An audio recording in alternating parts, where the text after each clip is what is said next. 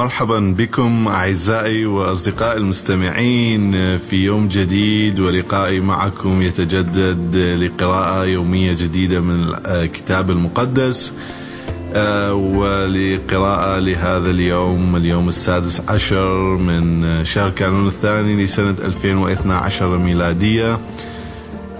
وكما تعلمنا ستكون لنا اليوم أربعة قراءات وستكون تواصلا لما قرأته معكم في الأيام السابقة واليوم السابق. أتمنى تكونوا متابعين معي في هذه الرحلة الشيقة وهذه البركة والقراءة من كتاب كتاب الله وكلمة الله. وأن تكونون متواصلين للمعرفة ولفهم إرادة ومشيئة الله لحياتنا. وس تكون قراءتنا أربعة قراءات لليوم. وكما تعلمنا سابقا وقراءتي لليوم من العهد القديم من كتاب التكوين الإصحاح الثاني والثلاثون من بداية العدد الثالث عشر وحتى نهاية الإصحاح الرابع. والثلاثون فتابعوا معي. وبات هناك تلك الليلة وانتقى مما لديه هدية لأخيه عيسو فكانت مئتي عنز وعشرين تيسا ومئتي نعجة وعشرين كبشا وثلاثين ناقة مرضعة مع أولادها وأربعين بقرة وعشرة ثيران وعشرين أتانا وعشرة حمير. وعهد بها إلى أيدي, أيدي عبيده كل قطيع على حدة. وقال لعبيده تقدموني واجعلوا بين كل قطيع وقطيع مسافة. وأوصى طليعتهم قائلا إذا لقيت أخي عيسى وسألك لمن أنت؟ وإلى أين تذهب؟ ومن هو صاحب القطيع الذي أمامك؟ إنك تجيب هي لعبدك يعقوب هدية بعث بها لسيدي عيسو وها هو قادم خلفنا. وأوصى أيضا بقية السائرين وراء القطعان بمثل هذا الكلام وأضاف تقولون أيضا هو ذا عبدك يعقوب قادم وراءنا. وكان يعقوب يقول في نفسه أستعطفه بالهدايا التي تتقدمني ثم بعد ذلك أشاهد وجهه لعله يرضى عني. وهكذا تقدمته هداياه أما هو فقضى ليلته في المخيم. ثم قام في تلك الليلة وصحب معه زوجتيه وجاريتيه وأولاده الأحد عشر وعبر بهم مخاضة يبوق. ولما أجازهم وكل ما له عبر الوادي وبقي وحده. صارعه إنسان حتى مطلع الفجر. وعندما رأى إنه لم يتغلب على يعقوب ضربه على حق فخذه فانخلع مفصل فخذ يعقوب في مصارعته معه. وقال له أطلقني فقد طلع الفجر. فأجابه يعقوب لا أطلقك حتى تباركني. فسأله ما اسمك؟ فأجاب يعقوب فقال لا يدعى اسمك فيما بعد يعقوب بل إسرائيل ومعناه يجاهد مع الله. لأنك جاهدت مع الله والناس وقدرت. فسأله يعقوب أخبرني ما اسمك. فقال لماذا تسأل عن اسمي؟ وباركه هناك. ودع ودعا يعقوب اسم المكان فنيئيل ومعناه وجه الله. إذ قال لأني شاهدت الله وجها لوجه وبقيت حيا. وما إن عبر, عبر فنوئيل حتى أشرقت عليه الشمس فسار وهو عارج من فخذه. لذلك يمتنع بنو إسرائيل عن أكل عرق النساء الذي على حق الفخذ إلى هذا اليوم لأن الرجل ضرب حق حق فخذ يعقوب على عرق النساء. وتطلع يعقوب من بعيد فرأى عيسو مقبلا ومعه أربعمائة رجل. ففرق أولاده على ليئة وراحيل والجاريتين فجعل الجاريتين وأولادهما في الطليعة ثم ليئة وأولادها وأخيرا راحيل ويوسف. وتقدمهم وسجد إلى الأرض سبع مرات حتى اقترب من أخيه. فأسرع عيسو لملاقاته وعانقه وقبله وبكيا. وتلفت عيسو حوله فشاهد النساء والأولاد فقال من هؤلاء الذين معك؟ فأجاب هم الأولاد الذين أنعم الله بهم على عبدك. ثم دنت الجاريتان مع أولادهما وانحنوا أمام عيسو وبعدهم اقتربت ليئة وأولادها وانحنوا أيضا. وأخيرا تقدمت راحيل ويوسف وانحنيا أمامه. وسأل عيسو ما هو قصدك من كل هذه القطعان التي صادفتها؟ فأجاب يعقوب هي لكي أحظى برضا سيدي. فقال عيسو إن لدي كثيرا يا أخي فأحتفظ لنفسك بما لك. فقال يعقوب لا إن كنت قد حظيت برضاك فأرجو منك أن تقبل مني هديتي لأني رأيت وجهك كما يرى وجه الله. فرضيت عني فرضيت عني. فأطلب إليك أن تقبل بركتي التي حملتها, حملتها إليك. فإن الله قد أغدق علي ولدي من كل شيء. وألح عليه حتى قبل. وقال عيسو لنرتحل فأسير فأسير أمامك وتتبعني. فأجابه يعقوب يا سيدي أنت تعلم أن الأولاد ما برحوا أطرياء العود وغنمي وبقري مرضعة. فإن أجهدتها يوما واحدا فإن كل الغنم تموت. فليتقدم مولاي عبده وأنا أستاق متمهلا في أثر الماشية التي أمامي وفي إثر الأولاد أيضا. إلا أن أقبل, إلا أن أقبل على سيدي في سعير فقال له عيسو إذا أترك معك بعض القوم الذين معي. فأجابه وأي حاجة لذلك؟ إن كل ما أطلبه هو أن أحظى برضا سيدي. فمضى عيسو في طريقه في ذلك اليوم راجعا إلى سعيره. أما يعقوب فارتحل إلى سكوته وبنى لنفسه بيتا وصنع لمواشيه مظلات. لذلك دعي ذلك المكان باسم سكوتة ومعناه المظلات. ثم وصل يعقوب سالما مدينة شكيمة وهي نابلس التي في أرض كنعان على طريقه المؤدية إلى سهل آرام. ونصب خيامه مقابل المدينة واشترى الأرض التي نصب عليه خيمته. من أبناء حمور أبي شكيم بمئة قطعة من الفضة. وشيد هناك مذبحا دعاه إيل ومعناه إله إسرائيل.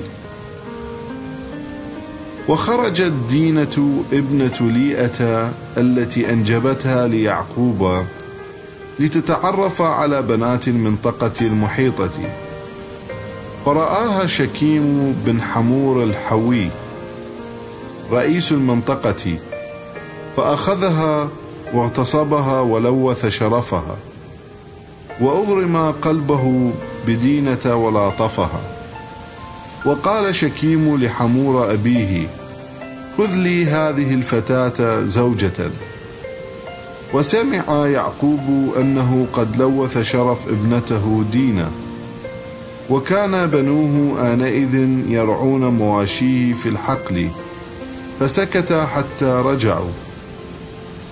ووفد حمور والد شكيم على يعقوب ليخاطبه بشأن دينة وأتى بنو يعقوب من الحقل عندما سمعوا بالأمر. وقد استشاطوا غضبا وغيظا لأن شكيم قد ارتكب فاحشة في إسرائيل بمضاجعة ابنة يعقوب. وهو أمر محظور. وقال حمور لقد تعلقت نفس ابني شكيم بابنتكم فأطلب إليكم أن تزوجوه منها. صاهرونا وزوجونا بناتكم وتزوجوا من بناتنا وأسكنوا معنا فها هي الأرض أمامكم. أقيموا بها واتجروا وتملكوا فيها. وقال شكيم لأبيها, لأبيها وأخوتها دعوني أحظى برضاكم وكل ما تسألونه أعطيه. أغلوا, أغلوا علي المهر والهدية فأبذلهما كما تطلبون إنما زوجوني من الفتاة. وأجاب أبناء يعقوب شكيما وأباه حمورا بدهاء لأنه كان قد لوث شرف أختهم أختهم. وقالوا لهما لا يمكن أن يحدث هذا الأمر فنعطي أختنا لأغلف لأن هذا عار علينا. غير أننا نوافق على طلبكم إن صرتم مثلنا واختتنا كل ذكر منكم. عندئذ نزوجكم بناتنا ونتزوج من بناتكم فنقيم بينكم ونصبح شعبا واحدا. وإن لم تسمعوا لنا وتختتنوا نأخذ ابنتنا ونمضي. فاستحسن حمور وولده شكيم كلامهم ولم يتوانى الشاب عن تنفيذ الأمر لأنه كان مغرما بابنة يعقوب. وكان أكرم جميع بيت أبيه فجاء حمور وشكيم ابنه إلى مجلس المدينة وقالا لرجالها إن هؤلاء القوم مسالمون لنا فلندعهم يقيمون في الأرض ويتجرون فيها فالأرض رحبة أمامهم. ولنتزوج بناتهم وهم يتزوجون بناتنا. وقد اشترطوا للإقامة بيننا وأن نصبح شعبا واحدا أن يختتن كل ذكر كما هم. عند ذلك تصبح ماشيتهم ومقتنياتهم وكل بهائمهم ملكا لنا فلنوافقهم على ذلك فيقيموا معنا. فوافق جميع الحاضرين في مجلس المدينة على كلام حمورة وابنه شكيم فاختتن كل ذكر في المدينة. وفي اليوم الثالث بينما هم ما زالوا متوجعين تقلد كل من شمعون ولاوي ابني يعقوب وأخوي دينة سيفه. ودخلا المدينة بجراءة وقتلا كل الذكور وقتلا أيضا حمور وشكيم بحد السيف وأنقذا دينة من بيت شكيم وخرجا. ثم أقبل بنو يعقوب على القتلى ونهبوا المدينة لأنهم لوثوا شرف أختهم واستولوا على غنمهم وبقرهم وحميرهم وعلى كل ما في المدينة وفي الحقل. وسبوا ونهبوا جميع ثروتهم وكل أطفالهم ونسائهم وكل ما في البيوت. فقال يعقوب لشمعون ولاوي لقد جلبتما علي الشقاء وكراهية الكنعانيين والفرزيين الساكنين في هذه البلاد وها أنا نفر قليل فيتألبون علي ويقتلونني. فأبيد, فأبيد أنا وبيتي. فقالا له أنظير زانية يعامل أخت أختنا؟ آمين. أعزائي المستمعين هذه كانت قراءتي اليوم من العهد القديم. آه، ابقوا معي آه، وتابعوا معي القراءة من العهد الجديد. أما قراءتي اليوم لكم أعزائي المستمعين من العهد الجديد ستكون آه، من إنجيل متى. وستكون الإصحاح الحادي عشر من العدد السابع وإلى نهاية الإصحاح. وما إن انصرف تلاميذ يوحنا حتى أخذ يسوع يتحدث إلى الجموع عن يوحنا. ماذا خرجتم إلى البرية لتروا؟ أقصبة تهزها الرياح؟ بل ماذا خرجتم لتروا؟ أإنسانا يلبس ثيابا ناعمة؟ ها إن لابسي الثياب الناعمة هم في قصور الملوك. إذا ماذا خرجتم لتروا؟ أنبيا؟ نعم. أقول وأعظم وأعظم من نبي. فهذا هو الذي كتب عنه ها إني مرسل قدامك رسولي الذي يمهد لك طريقك. الحق أقول لكم إنه لم يظهروا بين من ولدتهم نساء أعظم من يوحنا المعمدان ولكن الأصغر في ملكوت السماوات أعظم منه. فمنذ أن بدأ يوحنا المعمدان خدمته وملكوت السماوات معرض للعنف والعنفاء يختطفونه. فإن الشريعة والأنبياء تنبأوا جميعا حتى ظهور يوحنا.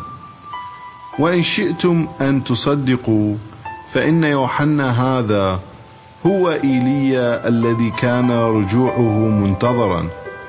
ومن له أذنان فليسمع. ولكن بمن أشبه هذا الجيل؟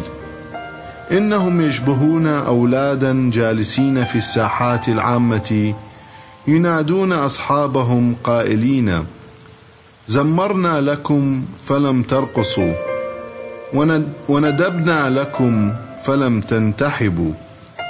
فقد جاء يوحنا لا يأكل ولا يشرب فقالوا إنه إن شيطانا يسكنه. ثم جاء ابن الإنسان يأكل ويشرب فقالوا هذا رجل شر شره وسكير صديق لجبات الضرائب والخاطئين. ولكن تختبر الحكمة بأعمالها. ثم بدأ يسوع يوبخ المدن التي جرت فيها أكثر, أكثر معجزاته لكون أهلها لم يتوبوا. فقال الويل لك يا كوز يا كورزين الويل لك يا بيت صيدا. فلو أجري في صور وصيدا ما أجري فيكما من المعجزات لتاب أهلهما منذ القديم متشحين بالمسوح في وسط الرماد.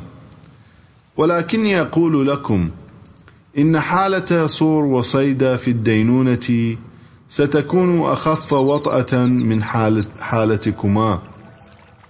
وأنت يا كفر ناحوم هل ارتفعت حتى السماء؟ إنك إلى قعر الهاوية ستهبطين.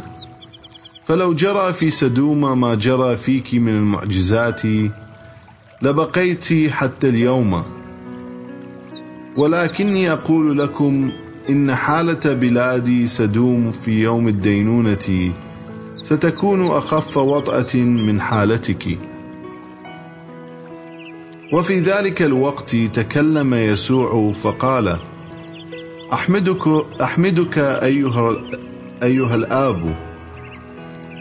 رب السماوات سماء والأرض.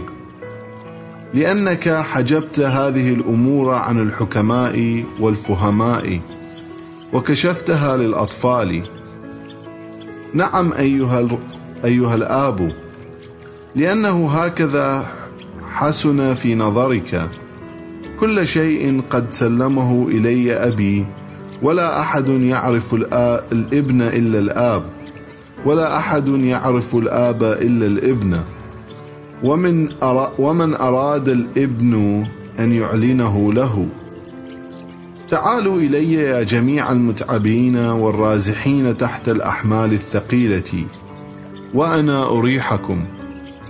احملوا نيري عليكم. وتتلمذوا على يدي. لأني وديع ومتواضع القلب. فتجدوا الراحة لنفوسكم. فإن نيري هين وحملي خفيف. آمين. والآن عزيزي وصديقي المستمع الكريم بعد هذه القراءة الرائعة والتعاليم الرائعة من السيد المسيح آه، سأكون قد قرأت لكم قراءتنا من الكتاب من العهد الجديد آه، وسأنتقل بكم الآن إلى قراءتنا اليوم من كتاب المزامير. وقراءتنا اليوم من كتاب المزامير قراءة ستكون المزمور الرابع عشر آه، من بداية ولنهاية المزمور. قال الجاهل في قلبه لا يوجد إله قد فسد البشر وارتكبوا الموبقات وليس بينهم من يعمل الصلاح. أشرف الرب على بني آدم ليرى هل هناك أي فاهم يطلب الله. فإذا الجميع قد ظلوا على السواء كلهم فسدوا وليس بينهم من يعمل الصلاح ولا واحد. أليس لدى جميع فاعلي الإثم معرفة؟ أولئك الذين يأكلون شعبي كما يأكلون خبزا والرب لا يطلبون. هناك استولى عليهم خوف عظيم لأن الله في جماعة الأبرار. تسفهون رأي المسكين. لأنه جعل الله ملجأه. ليت من صهيون خلاص إسرائيل. عندما يرد الرب سبي شعبه يبتهج يعقوب ويفرح بنو إسرائيل. آمين. والآن أعزائي المستمعين آه، سأنتقل بكم إلى القراءة الأخيرة اليوم من كتاب الأمثال. أما قراءتنا اليوم من كتاب الأمثال ستكون من الإصحاح الثالث والعدد التاسع عشر والعشرين. بالحكمة أسس الرب الأرض وبالفطنة ثبت السماوات في مواضعها. بعلمه تفجرت اللجج.